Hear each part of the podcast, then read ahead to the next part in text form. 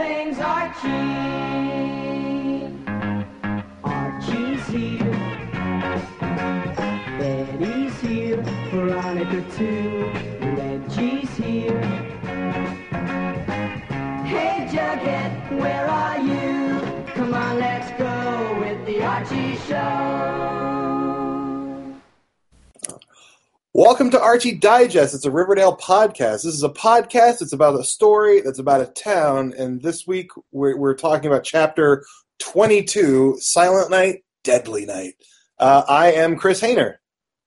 and I am Russ Burlingame. Uh, we are without Craig Byrne today. Uh, he is on a family vacation and also hasn't seen this episode yet, and so the, the the magic of the internet is going to allow us to catch up with him and catch up with you guys because we've been gone for ever. Uh, soon, but tonight we wanted to make sure that Chris and I had a conversation about the crazy mid-season finale. It's, it's it, like from top to bottom, this episode was freaking nuts. And you just finished watching it literally Yeah. minutes ago. So I'm going to let you steer the ship while it's also still so fresh in your mind. Yeah, I mean, I think the big thing for me, at least, is we were kind of led to believe, and and I should have been smarter than this, but we were kind of led to believe that the Black Hood story was going to end here, and that we'd pick up another story in in the way that, say, uh, Gotham or The Walking, no, no, not so much The Walking Dead, but like Gotham and Agents of Shield have been doing, where you have multiple stories per season. Right. I think that's obviously not the case because you watch this episode and to me at least, all of those questions about like the handwriting and uh, the the different kind of motivations and and and voices not voices in terms of the voice disguise, but the, the voices in terms of the tone of the the Black Hoods, whatever. All of that to me seems to come right back at you in those last few minutes and go, at least in my mind, clearly there is a second Black Hood out there somewhere. I mean, yeah, this was an episode that answered all of the questions we had about the Black Hood and also answered literally none of the questions we had about the Black Hood.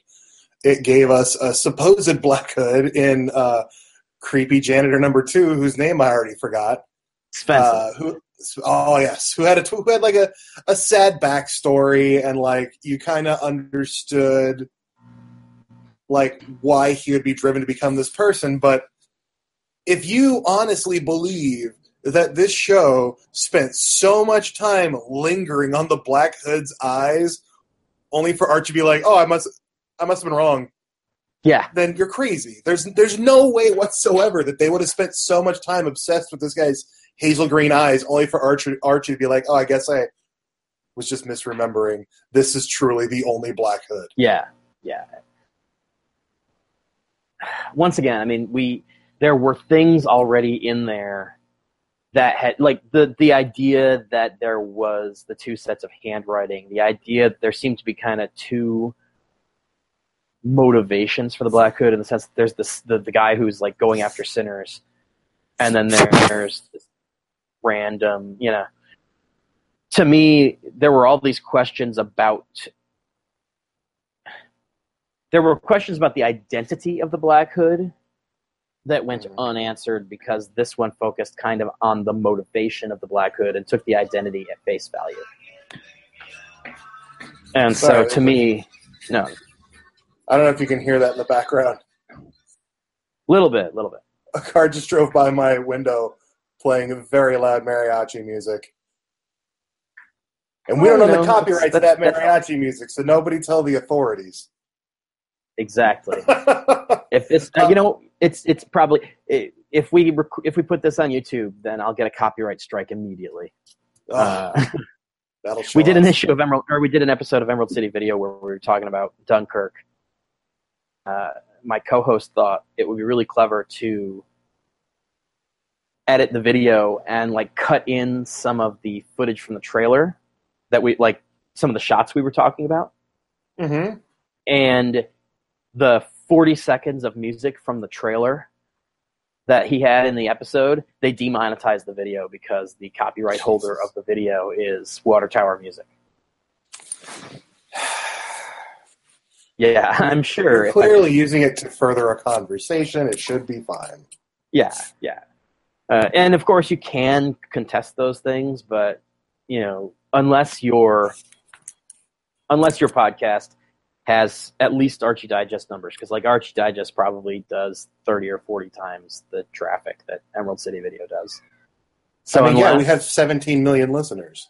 exactly, exactly. But unless you have at least, you know, say a thousand, two thousand people listening, Mhm. there's literally no point of going through the various steps that you have to go through to fight the copyright bots.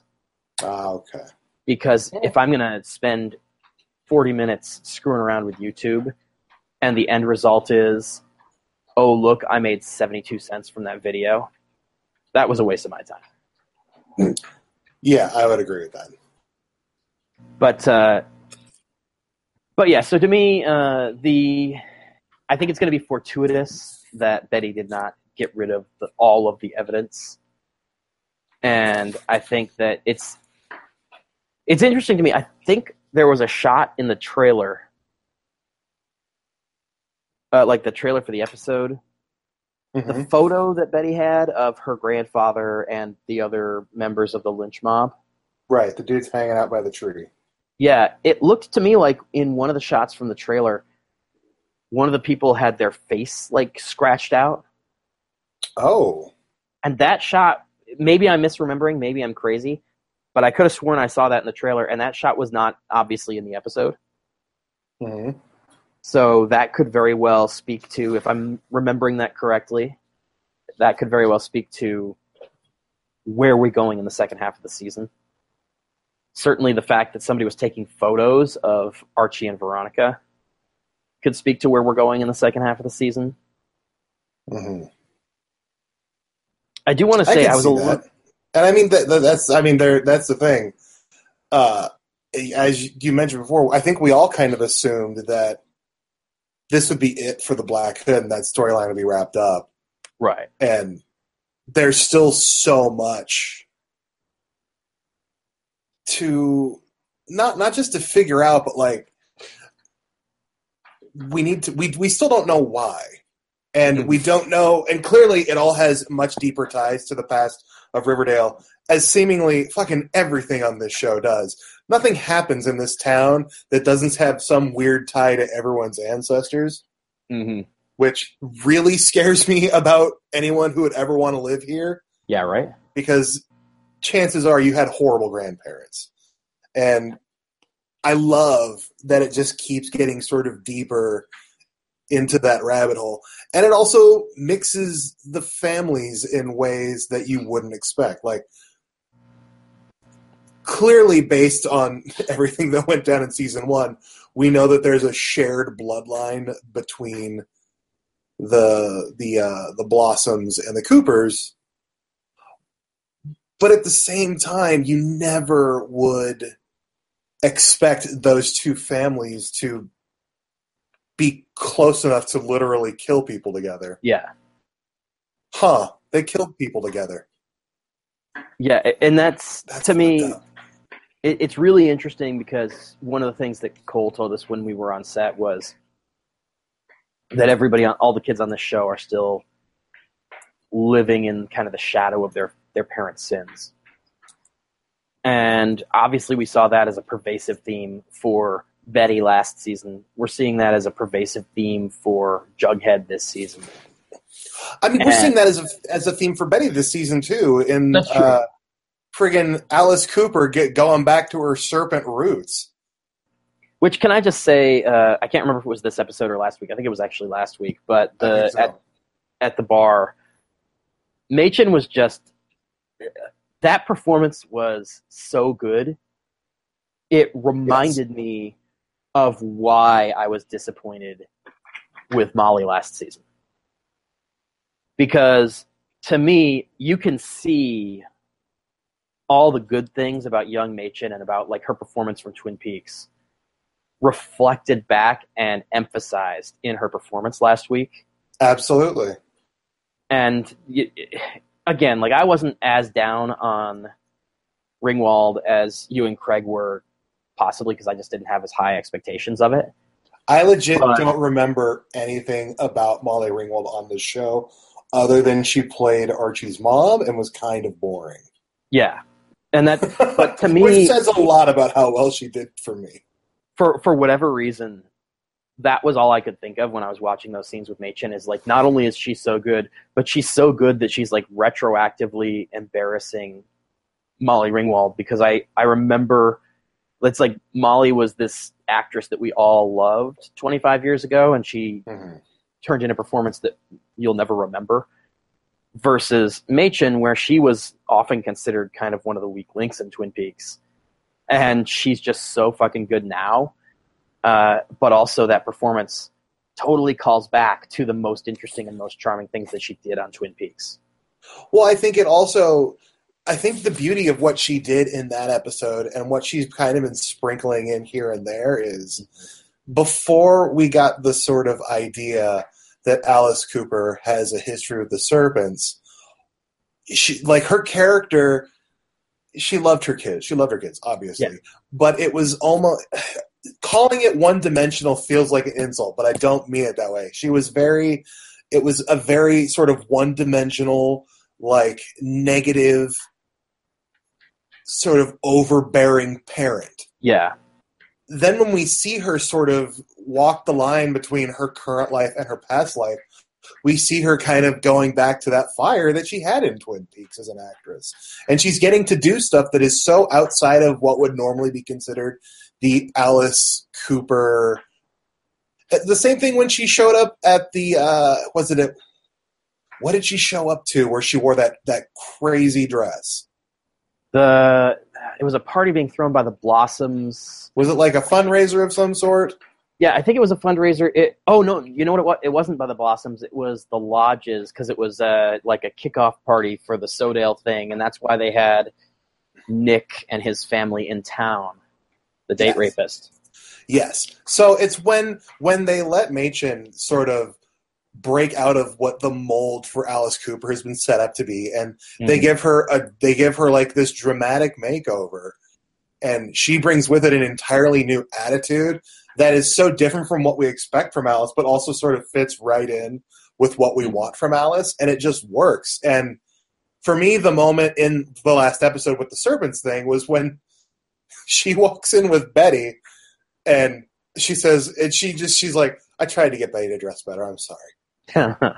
Like and i was like that is so that is so perfectly alice cooper but also she's literally saying she tried to slut her daughter up and her daughter said no. Uh, and then, of course, a it becomes a be careful what you ask for because as soon as Betty actually does slut herself up, both Jughead and Alice are like, "Oh my god, what the fuck?" Yeah yeah it, that bet these kids Yeah. the last two episodes are just series of kids making terrible decisions Yes. Uh, although the the penny thing is interesting to me because as a viewer, I'm just not interested in her story. I don't know why. The actress is fine. I just I, it doesn't it doesn't speak to me. And so as much as what happened with Jughead and the Younger Serpents this week was clearly a terrible decision that's going to have terrible consequences down the line. hmm I do kind of go, I would be okay if they just decided that was the decision and the younger serpents now have this kind of shared secret. And that's I, the end of it. I'm kind of in a similar boat on that. I so, part of me wonders if it's there's there's so much going on everywhere else on the show. hmm Penny Peabody is just another wrinkle to try to figure out, and maybe we don't need another wrinkle. Like the wrinkle for the serpents should be freaking FP was forced to go back into the serpents to sort of save his son. The moments when he tells Jughead like you've like you've disappointed me more than I ever thought you could Yeah. but he says it with such love and you're like this like fp really thought this was going to be his chance to do something different and sort of save his life and his family Mhm. but because his son thought he knew better Now he's stuck back in this horrible place that he doesn't necessarily want to be in. hmm And so, like, I think that is the serpent storyline that I, as a viewer, am most interested in. Not so much the politics of like, what does a snake charmer need? Like, Yeah. the I I get a storyline about the younger serpents versus the older serpents. I think there's value in that, but I Mhm. don't necessarily think Penny Peabody is. the vehicle for it. I just don't think she's necessarily needed for Yeah. that. Uh, yeah, and I like I said, I kind of feel the same way. And again, I don't know, I can't put my finger quite on why. I just don't care about her story because the actress, as I said, is she's perfectly fine in that role. Right. It, it's really just that for whatever reason, every time she comes on screen, all the air gets sucked out of the room for me. Uh, so I would love, and I don't think it will happen, but I would love for that to to be the end of her story, at least for now, and maybe she can show up in like season three and be a surprise because now she brought something interesting with her. Well, they dropped. They sent her to Greendale, right? Yeah, Maybe she's going to Netflix and she can run a There motorcycle, a lady motorcycle gang, see, I'd be, I'd, I would be solid with something like that, like like a women's biker gang on from- Sabrina. Sounds badass. That's true. And I'm sure if we look into the Little Archie uh, mythology, we can find some all girl something something that we could uh, could recruit over there. That would be cool. What I will say, uh, this is chapter 22. Chapter 28 is titled "There Will Be Blood." Uh, last Oh, no. week, last week they shared the cover of it on Twitter, and Roberto, when he shared it, uh, said something about like a surprising return or a heartbreaking return or a return you never expected or or oh the unlikeliest return of all.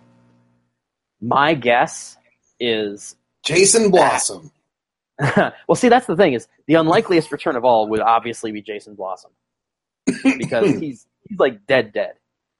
But my guess is episode 28 is the next time we will see the black hood mask in action You really think it'll be four episodes?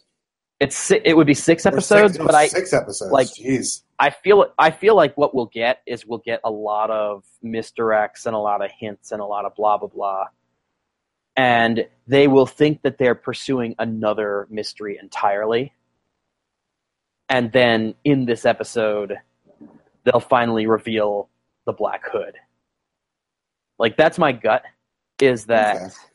You know, the unlikeliest return of all is because if we spend six episodes building up the next mystery, and then we find out that the surprise perpetrator is the Black Hood who we all thought was dead, Well, then let me let me ask you this: Mhm. Is Betty a Black Hood now? I don't think so, but they seem to be implying that that could. They they went out of their way. This this show. Um, clearly, we know Betty's not about to go on a murdering spree because that would be insane, even Mhm. for Riverdale. Right. But what what what is the significance of her keeping that mask? And because she she had a line um, when it came to the abandoned house. uh huh. And she, uh, Archie was like, "Well, let's go there," and she was like, "No, I can't." Oh no, maybe Jughead was like, "Let's go there." She's like, "I can't go back there because when I was there, I looked in the mirror and I saw something I didn't like." Yeah. And what she saw was herself in the Black Hood mask.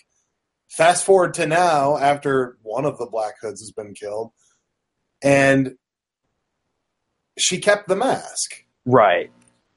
And that I think is.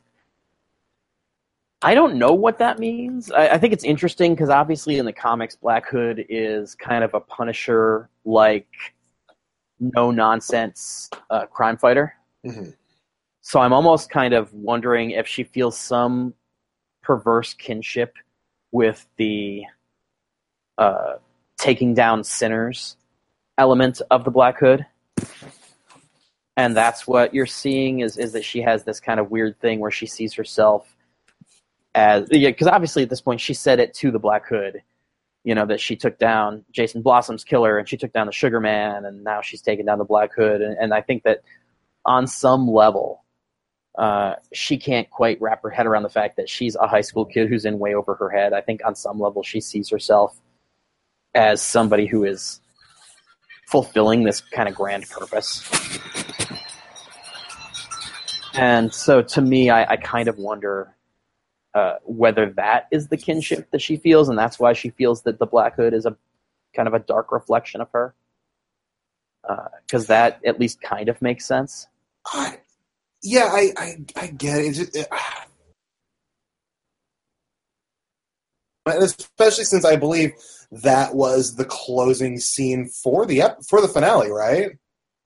Yes, uh, I believe so. Hello. I, I, I am Oh. just trying to remember for sure. Um, Sorry, my my my signal was getting weird for a minute, so I was like, it might have just dropped me out. Yeah, no, I, I, Um, I think you're right. It- I, I, I can't remember if it was the, if it was. I can't remember if it ended with Betty or if it went from Betty and then cut to the Archie and Veronica scene and ended with the Christmas Carol on the porch. I feel like it might have ended there. oh, Uh, you might be. Yeah, that sounds that sounds right. which again Um, could be I, I I don't think it's a given by any stretch of the imagination that the person taking photos, like surveillance photos of Archie and Ronnie, is the second Black Hood. But Oh no, I, I didn't get uh, that's not what I I had a when that happened. I had a very specific idea. I'm like, oh, Hiram hired somebody to follow them. right, although it to me that would be a little bit weird because Veronica, like I don't get the impression that Veronica was would lie to him about because obviously they knew that Archie had given her the present and they had a car bringing her everywhere and I, I just I don't know what the point of them follow of Hiram having them follow to that place and time would have been because I feel like there's no reason for her to have lied to Hiram about the fact that she was going to give a Christmas present to her boyfriend. Could have Uh, which is why- in, like in that case, given that Veronica's been quote unquote brought into the inner circle or whatever, Yeah. uh, someone going, someone going looking for weaknesses to use against Hiram. that was kind of my first thought, honestly, and that's it. It only kind of spilled over into like maybe it's the other Black Hood, as you and I started talking about the end of the episode. But it could be a lot of things. But I do think that cutting, if if if I'm remembering it correctly, and they cut from Betty and the Black Hood to somebody taking surveillance photos of Archie, then it does it does behoove us to at least remember that the Black Hood's biggest defining characteristic for the first half of this season was like stalking Betty. That's true. Uh, it would be interesting to me if, for whatever reason, Black Hood number two did not share the fixation with Betty and was stalking either Archie or Veronica. Although then you would have to kind of come up with a justification for that because obviously Mhm. the justification they gave for the fixation with Betty, the fact that she represented the kind of idealism and or idealized version of Riverdale, and then she had the speech at the Jubilee and all that kind of crap, like that made a lot of sense. Right. In as much as the pseudo serial killer being obsessed with a teenage girl can never make a lot of sense. Well, yeah. Also, by the way, he's not a serial killer. The number of times that we've said serial killer this season, officially, right? He did not kill more than one person before. No, uh, to be to be, I, I hate that I know this. Uh, to be considered a serial killer, I believe it is three people over the span of at least forty-eight hours, maybe. Mhm. I think I'm pretty sure it's three people. Yeah. Yeah. So, I'm actually going to look up the definition of serial killer. and this is one of my things. This begs the question how reliable and how omniscient are Jughead's narrations? Because Hey, now we're getting into what I like. Yeah, well, because to me, Jughead's narrations are done in the past tense. Which suggests Yes. it's potentially a, an omniscient narr- narration being told from after the story's over. hmm And clearly, he says multiple times serial killer. And Jughead is not the kind of person who uses language poorly. Yeah, so I do would- think it's relevant that, you know, as you're saying, you're like looking up the definition. I think that Jughead would know the definition of a serial killer. it's three murders over more than a month. Yeah. Uh, which makes sense because then, then the idea would be that if you're just killing a couple of people, like if, if it's like you're killing like what the uh, the Riverdale Reaper did, uh, where they killed, you know, everybody all at one time. Well, that's not a serial killer. That's like a, a spree killing, or that's a whatever the hell you call it. Uh, Right. serialized, uh, you know, serial means it's serialized. But so to, to me, I, I'm really interested by the fact that we referred to him, and the network referred to him, and Jughead, most importantly, referred to him as a serial killer a bunch of times. And so this, right, like, it really does raise the question in a way that we didn't have last season of when and where is this narration coming from? I am actually really glad you brought up Jughead as narrator because there have been a lot of instances uh, over the last the, the last two really episodes that really called Jughead's narration into question for me. Um, painting FP as heroic as he does. Mm-hmm. Like I'm not calling I'm not saying FP is a bad guy, but Right. he, these last couple episodes he's been painted as almost a saint in that he was ready to turn his life around, but he gave it all up for his son, you know? Yeah.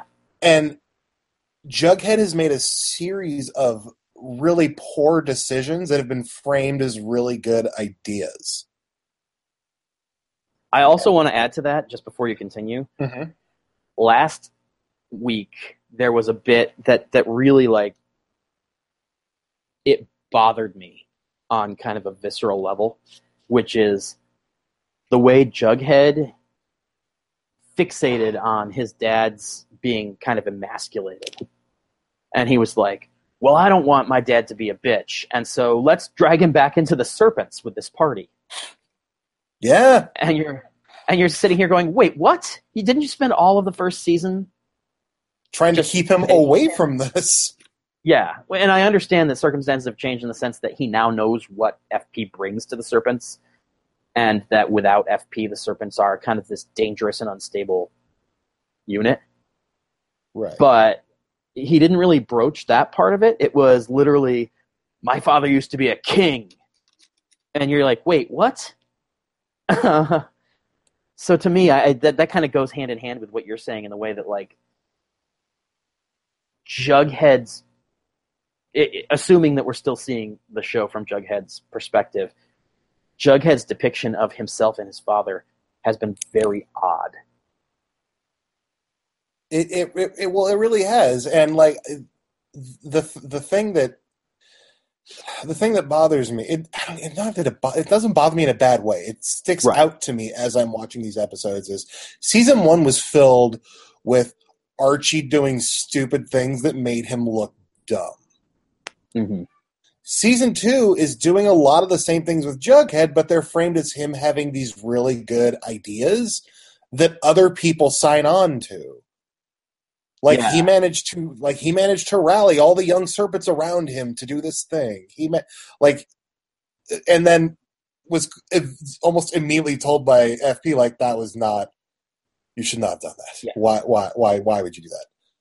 I- and it's it's it's it's a lot of stuff like that where I'm like I if it's intentional that they're doing it this way to show that Jughead is telling the story to make himself look better, Mm-hmm.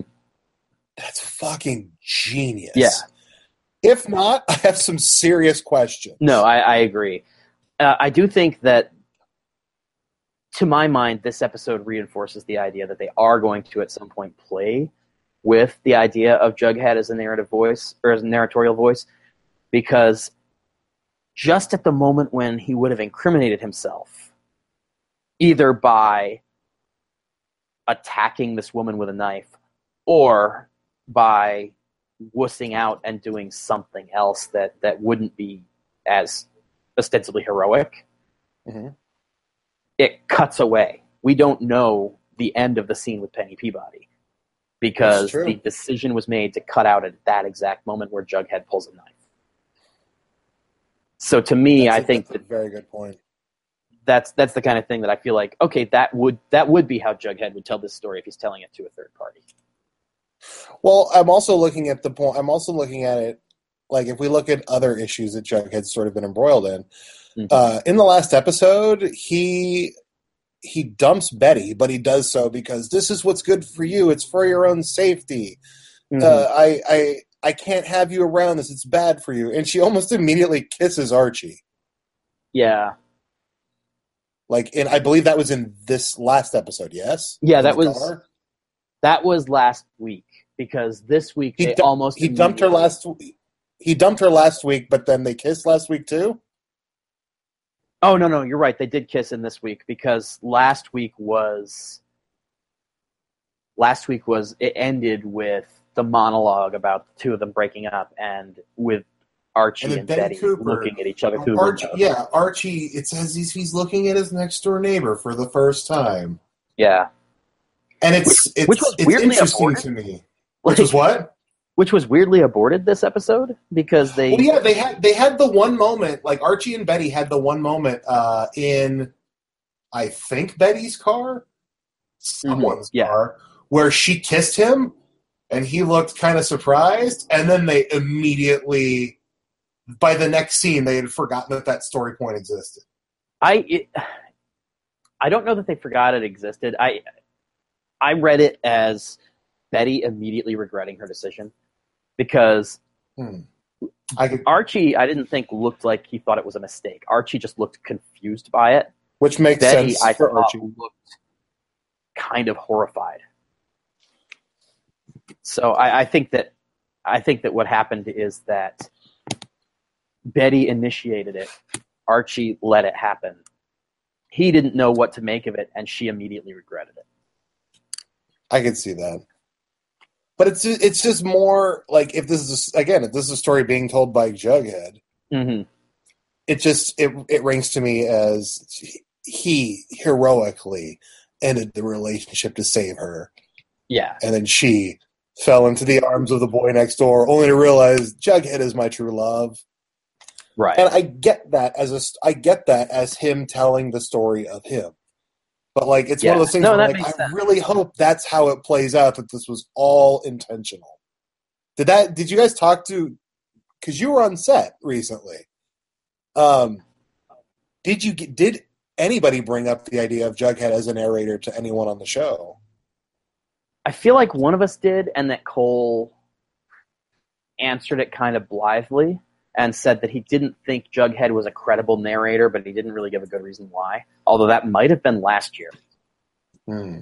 Uh, I can't recall. it. Uh, Like I, I remember that. I remember Cole answering that question, but I can't distinctly. Remember. That's the deep dive. Any any any journalist re- listening to this who gets to it before I do, that's the deep dive interview with uh, the showrunner I want to hear. Yeah, Just taking apart Jughead as the narrator. yeah. That's that. That absolutely would be a great. And again, it's the kind of interview that I wish we got to do more often because I feel like that would be super interesting, but it wouldn't speak. It would be way more interesting than like let's talk to the guest star of the week. Yeah, exactly. But it doesn't speak. The, the problem with it is that it doesn't speak to next week's episode, so publicists aren't Yeah. interested in it, and a certain chunk of the fandom is not interested in it, and it's a hard sell. Jerks. But uh, but yeah, that's I, I think that it's interesting that both of us kind of separately came to the idea that that is something that this episode in particular shines a weird light on. It it really does, and I, I hope it's something that gets explored soon because it's for me it's one of the more interesting parts of the show. Like I love this show. Mm-hmm. but trying to get into the thoughts behind the show is as fascinating to me as anything happening actually on screen. Yeah. No, I, I totally agree.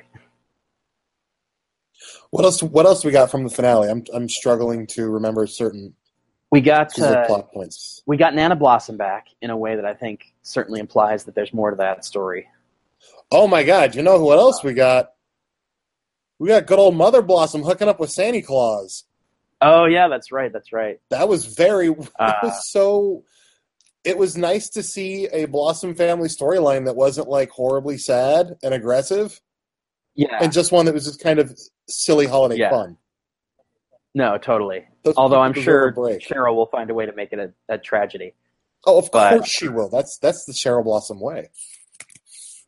Um, and I will say, uh, this is one of those weird things. It's it's it's a total, like it's a total personal observation, but because of the fact that every time we see Cheryl, like I used to joke last season about how when we saw Cheryl in her bedroom, she had those uh, like the fuzzy slippers with heels on them, so that we she was literally never on her bed and not like looking like she was going to go to a club. Uh, That's true. this episode where well it, it's just it was weird I, and i actually i joked about it on twitter and i can't remember what she said but Madelaine responded to it and basically confirmed that like that yeah that was a decision that they made creatively That's Uh, kind of awesome. but the uh, coming down the stairs this episode it was it struck me as this is this is as kind of human and vulnerable as we've ever seen cheryl because she comes down the stairs and she's in like a slip she doesn't have her heels on she doesn't have her makeup on and Madelaine looks more like a cute high school girl than usually where she's kind of a sexed Damn. up badass. And because of the fact that A, I talked about that so much last season with the kind of over the top, almost humorous nature of, of what they did with Cheryl. And B, the conversations that we had with Cole last year about the importance of anytime you see Jughead without his hat on, yeah, it, it strikes me that when you look at a scene like this and you see Cheryl in bare feet and no makeup, it feels to me like that's the filmmakers trying to show this is the real Cheryl. She's vulnerable here. And so I think that the fact that it came at that moment, that was such a very different moment than we usually see from the Blossom family, Mhm. is is going to end up being telling. I hope we see more of it. No, I, I agree, and I, I, I I love Cheryl Blossom, mhm. but man, I love that that we were getting to sort of explore layers of the character that we just didn't get to before. yeah, yeah, and I, I think if I'm reading it right, and if the the thing here is she's vulnerable because this is the real her, that could say some really interesting things about what she like the the desires that she sublimates in order to like put a face forward. And so if if they explore that, I think that would be a really interesting look at Cheryl because so far it's been pretty easy to say Cheryl is basically a high school supervillain. Kind of, yeah. And in that moment, we just kind of got to see Cheryl is not a high school supervillain, but just a high school girl. Yeah, and very taken. The other thing is taken aback, which is she's almost never taken aback, even when truly terrible, tragic things happen. For instance, when Betty called her to tell her, "Oh, by the way, your dad is a murderer." Remember yeah, her, she was so her cool. response was Yeah, she was so. Calm and collected about it. Yeah, and she didn't respond to it until she could control the situation. She didn't say a word until she was at her mom's side and ready to be like, "You're screwed now." And so, to me, the very kind of human reaction, like it was just funny in this episode, but I do wonder if it says more about the character than you would necessarily think. Madelaine was great. In se- Mhm. Madelaine in season one of the show uh, was maybe my favorite character, not just on the show, but like on TV. Like I loved season one Cheryl Blossom. She was the perfect nemesis for this these group of kids. But she wasn't. You you were supposed to hate her, but you kind of loved her so that like you hated her so much that you loved her. Mm-hmm. Um, it would have been really easy to just keep doing that going into season two and keep her as just sort of this hated high school mean girl, I guess. Right. But I think from the I think what we've seen is that yes, that is that is her surface layer. But there there have been times when she's been there for these people in ways I don't think anybody would have expected. And as this season rolls on, I love the idea of digging below that surface and getting to who this character really is and why she feels the need to put on this front. Obviously, we know that a lot of the way she acts is because of her upbringing, and a lot of it feels very defense mechanism. hmm Her her locker literally says HVIC in giant letters on it. Yeah. like she knows exact she knows exactly the image she's portraying to the world. But I'm so thankful that the show is actually giving us the chance to look beyond that to who she is when she's alone Yeah. and when she she's not like overly goth style dramatically grieving her zombie brother and all of these things like i'm Mhm. glad we're just kind of sort of getting to see the human being underneath the character she sort of puts on for the world Yeah. No, I agree. Uh, now we just need now we just i'm trying to figure out who what other characters we i mean jughead i jughead's it's not the same with jughead but i feel like he puts on a version of himself to the world we've seen more of what's really going on underneath like in sort of more private moments with just him and betty um but like his whole his whole vibe is like the too cool guy from the wrong side of the track so like now Right. I have a motorcycle and a leather jacket, and everything about me is awesome. Look at my hat. And we're so, and we're, I, it's the same thing with him. I like when the show gives peeks at who these people are under the surface because it would be so easy to just let them play as tropes and stereotypes of like, this is what a high school mean girl is like, and it's Cheryl Blossom. But you realize, like, no, there's a reason she's like this, and we're also going to explore what created that. I'm really interested to see post this kind of explosion at FP about how he's happy and proud to be part of the Serpents. What's next for him? Mm. I'm also really interested to see. Let's just take a, a second and realize FP's out of jail. Clearly, whatever foster family took in Jughead is no longer in play. he should be back at Riverdale now. And if he goes Oh, yeah. back to Riverdale, what does that mean for his relationship to the Serpents, who he no longer sees every day? Well, but like, did he ever actually go to live with the foster family? Because I thought he just spent all this time in the trailer anyway. No, yeah, he spent all his time in the trailer. The Foster family apparently were serpents who said, "Oh yeah, we've got him."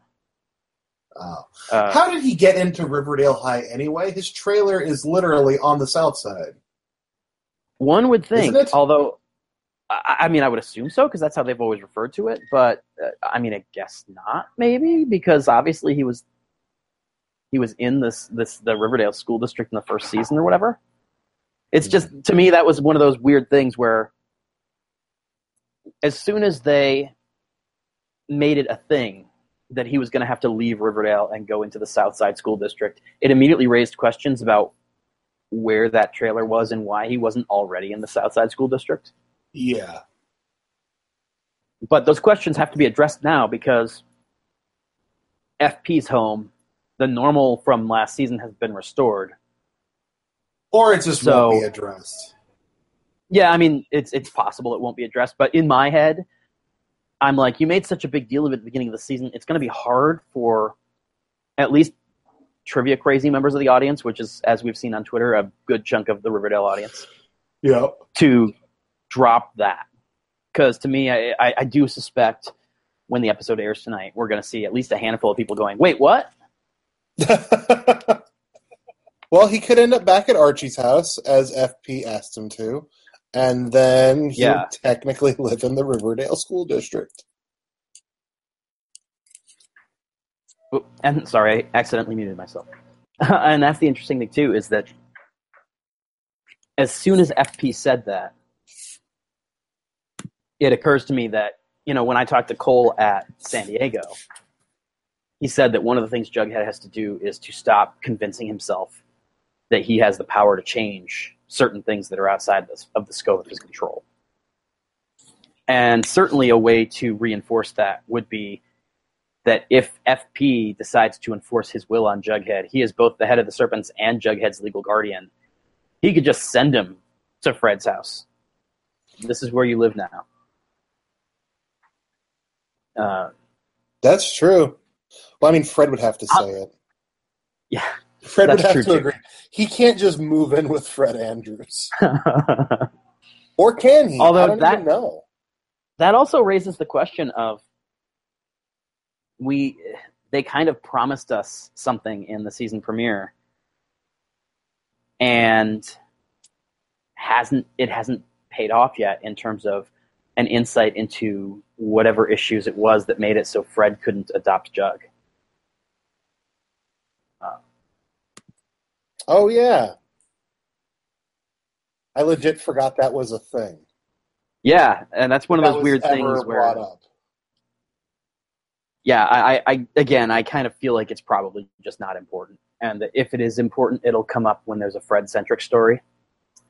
But considering that at the time, a lot of us speculated that was why he was targeted by the Black Hood, or at least it tied into why he was targeted by the Black Hood.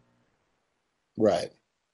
It feels to me like if we see the Black Hood pop up again as a narrative device, which I think that we will, that question will be raised again. Yeah, I Uh, can see that. I would hope so. And I mean, there, I, I don't like when shows leave sort of dangling plot lines.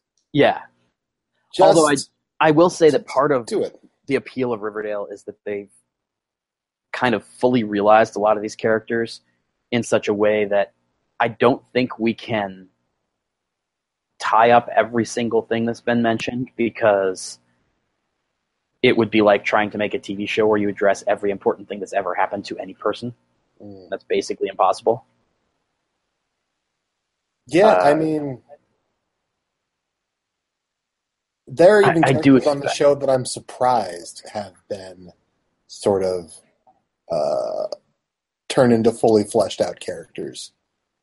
Yeah, I have to Uh, give I was them. really. Say again. I have to give them credit for that because there are so many characters. I was like, "There's no way this will turn into a bigger deal," and it Yeah. does every time. Yeah. Uh, and and you know we've missed some of those w- during the weeks that we've been off, and we'll be talking about that in like a catch up episode with Craig soon.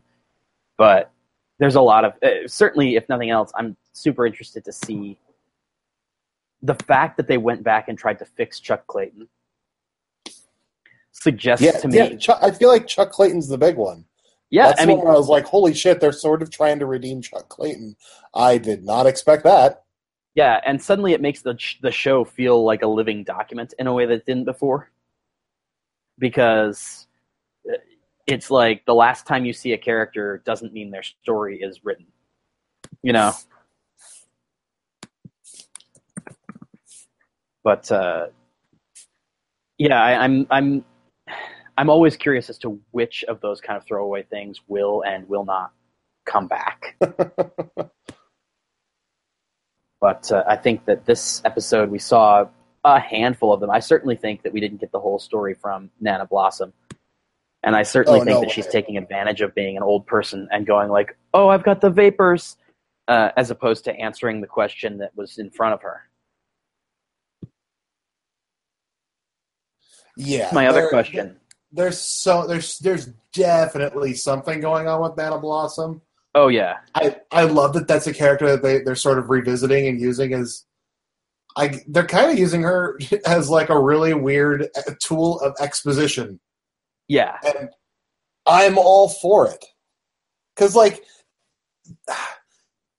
The way the kids get information on the show drives me insane sometimes. As a teenager, you know what I couldn't have done? Looked for pol- looked for police records. yeah, I don't care how friendly I am with an officer of the law. I don't think he's going to be like, oh yeah, here's our open murder investigation file. Yeah, seriously. And I guarantee you, I'm not going to break into a place to steal it. I, I will give them credit for this is the second season in a row that somebody has stolen the police files, which then allows them kind of an end run around it. You know, Betty. well, that just tells me that this is a terrible police station. It really does. Uh, although I like the fact that they gave uh, Sheriff Keller like a hero shot in this when he when he shoots the Black Hood, Yeah. and you got the, that the Craig. Although technically he is now a killer. Yeah, but he. I mean, let's be honest. He was probably a killer before, but like for the law. Well, yeah, yeah, yeah. Especially in a town where everybody is horrible. I'm sure the sheriff has killed somebody by the time he's fifty. Oh, I guarantee you, everyone in that town has killed at least three people. Let's you know, probably true. uh, the I'm glad that Archie did not have to kill the Black Hood, but I am almost surprised, and I kind of wonder if they're setting it up that that's what he'll have to do in the finale. But you think he'll have to, you think he'll have to kill? It it would not shock me if, at the end of the day, the second Black Hood, it comes down to Archie versus the Black Hood, because that's how they set the season up. And Yeah, but do you really, do you really think Archie's going to kill Betty like that? Oh, you know, it's not going to be Betty. no, no. I I do, however, think going on the logic that there are two Black Hoods and that this is a thing that will be explored in the second half of the season. The Black Hood we've seen now. I think you're right. I think that the eye color is going to be a thing, and that it'll be another middle-aged guy who has the green eyes next time. If if the eye color isn't a thing, wow, what a dumb first couple of episodes this season. Yeah. Uh, the other, but I will acknowledge that the other side of that is if they decided for whatever reason to dismiss the eye color thing, then they could theoretically make the Black Hood anybody. It doesn't need to be a male of a certain build anymore, Mm. just because we saw him in the season one finale. It could actually be, you know, Midge or uh, uh, who is it that everybody thought it was? Um, thanks, I'm blanking Oh, name. Ethel? Yeah, uh, uh, Ethel? there was a there was a really popular fan theory online that Ethel was uh, either was the Black Hood or was working with him, and Well, we haven't seen her since that one time she got chased. I believe we saw her briefly since then. But yeah, we haven't Oh. she hasn't we haven't spent any time with her. And I will say, the the theory goes essentially that you know the the lodges hurt her family, her dad. We know to be unstable because he tried to kill himself. We haven't seen him in person at all. She clearly was enjoying the sadism of Dark Betty. Uh, and so there are all these kind of weird little things that people put together. And then when I wrote up this fan theory as part of one of my stories, I noted also that the house in the middle of nowhere that we saw her go by when the van was stalking her in episode, I want to say two of the season, Mm. could have been our first look at the Conway house, the house of the devil from this episode, or from last episode. I can't recall specifically whether or not it is the same house, but my first thought back when Betty came and put the hood on was that it was in fact the same house. And I think we talked about Hmm. that on the podcast, although it might not have been an episode you were on. I no, I I think I believe I remember this. Yes. But so it, it's one of those wacky theories where I kind of looked at it and I said, you know, there's, it's not the craziest thing I've ever heard. And you know, and more more that she would be working with her dad, who was the Black Hood, than that she actually was herself. But again, now that if we were to assume that the eye color thing really isn't important, which I think is a big assumption, but if we were to assume that the eye color thing really wasn't important, then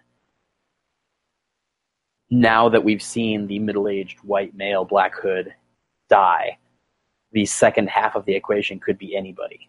It could be like the yin yang thing on Psych, where you know everybody thought it was a 50 year old man because he was the one writing the letters and making the phone calls, but then it's Ally Sheedy. Right. Oh my God! What if the Black Hood is Ally Sheedy, and that's how they start a Breakfast Club reunion? Go. I would, I, you know, I would support that. I would be willing to I just forego want Ally Sheedy on more things, I do too. Uh, just in general. that that I, I would support that wholeheartedly. or we could make Judd Nelson the second Black Hood. He could wear contacts. I'm into it. Listen, in the age of digital, we can do anything to eyes we want. We can just delete them. That's very true. Uh, we think anything else that we want because we I think we're running pretty significant time. This this I kind of thought that with just the two of us we would we wouldn't go that long. But then again, the three of us talk over each other so much. I don't think that we would have had a twenty-minute conversation about Jughead as the narrator's voice. That's true. That's very true. I think you and I finding that same thing interesting, and nobody else to like say, "Oh, and also we forgot about Ethel." Uh, probably is is why that happened. um, Three three dudes talking can be a lot of talking. yeah, yeah. Uh, trying to think of anything else that really screams that it needs to be addressed. I think it's going to be interesting to see how they deal with the the increasingly complicated financial relationship between Fred and the lodges now that the the lodges have essentially surrendered to Veronica and allowed her to drop a hundred thousand dollars on Archie. I mean, Um, I wish I knew Veronica because I got student loans and yeah, they're way less than a hundred thousand dollars, but I'd still take the money. right? Uh, if if I was when I was 16 years old, if I had a girlfriend who was league and paid for my father's medical expenses, I probably would have married her. Yeah, immediately. Although she doesn't seem to be into that. Well, that's true. That's true. I, I you know, I will say I was a little that whole subplot is interesting to me because we talked a lot at the beginning of this season about how last season Veronica was the voice of reason on the show as often as not. And at the beginning of this year, her dad came back and she became kind of infantilized. hmm And I kind of see being unable to reciprocate and I love you to somebody with whom she's been in a relationship for at least six months as kind of an extension of that infantilization, or at least as something that would have struck me as very weird in the way she was characterized last year. At the same time, the abruptly way she, the abrupt way she did a 180 on it when she decided that she wanted him back was almost as jarring as the fact that it was a problem to begin with. Yeah, it really was. I, I'm I'm I'm interested to see if if they explore that more and kind of what the point of all that was. I'm worried that the entire point of it was just to give Betty and Archie a moment and to create relationship problems for one or two of the ships down the line. Because if that's I the case, not. then it's I I get this. I- this is a CW show where Mhm. like the whole point is to put people together to tear them apart because they're young and crazy. They're gonna have sex with everybody, whatever. But like, just don't let things be normal and relaxed for a while. Is that too much to ask for? I, I I really, and again, it's a CW show. It's a teen show. There is a, an element of unreality to the relationships being stable, but the world of this show and of the community they live in is so heightened and so just crazy all the time that I really liked the fact that for half a season we locked these characters into relationships that we liked, and they weren't constantly playing the will they or won't they game. Because the instability of literally everything on Riverdale was nicely complemented by the stability of those relationships. Yeah. I like I like ending it that way. That's ending Uh-huh. it on a positive note. I say that's how we go out. Sounds good to me. Stability, all right, Chris. A little bit of stability is all the world needs right yeah, now. yeah, right. Yeah. Uh, so where can everybody find you on the internet? Uh, I'm on the interwebs at Chris Hayner on Twitter and Instagram. Uh, it on Facebook. It's Jesus. I don't even remember. Uh, I think it's at. Hold on. Isn't it I'll at do this the Chris. Hayner on Facebook? No. All right. Uh, it's at Chris Hayner on Twitter and on Instagram. On Facebook, I'm at It's Chris Hayner. Uh, you can follow me in all of those places. You can follow at Waterworld Photos on Instagram, but I'm horrible and haven't updated in a while, even though I have a shit ton of photos to put up. Um, outside of that, you can find me writing about all sorts of stuff at GameSpot, IGN, THR, Nerdist. Roughly, like throw a rock at the internet, and chances are you'll hit you'll hit me yelling about something. And that's me. And or break your monitor. Uh, yeah. Well, clearly.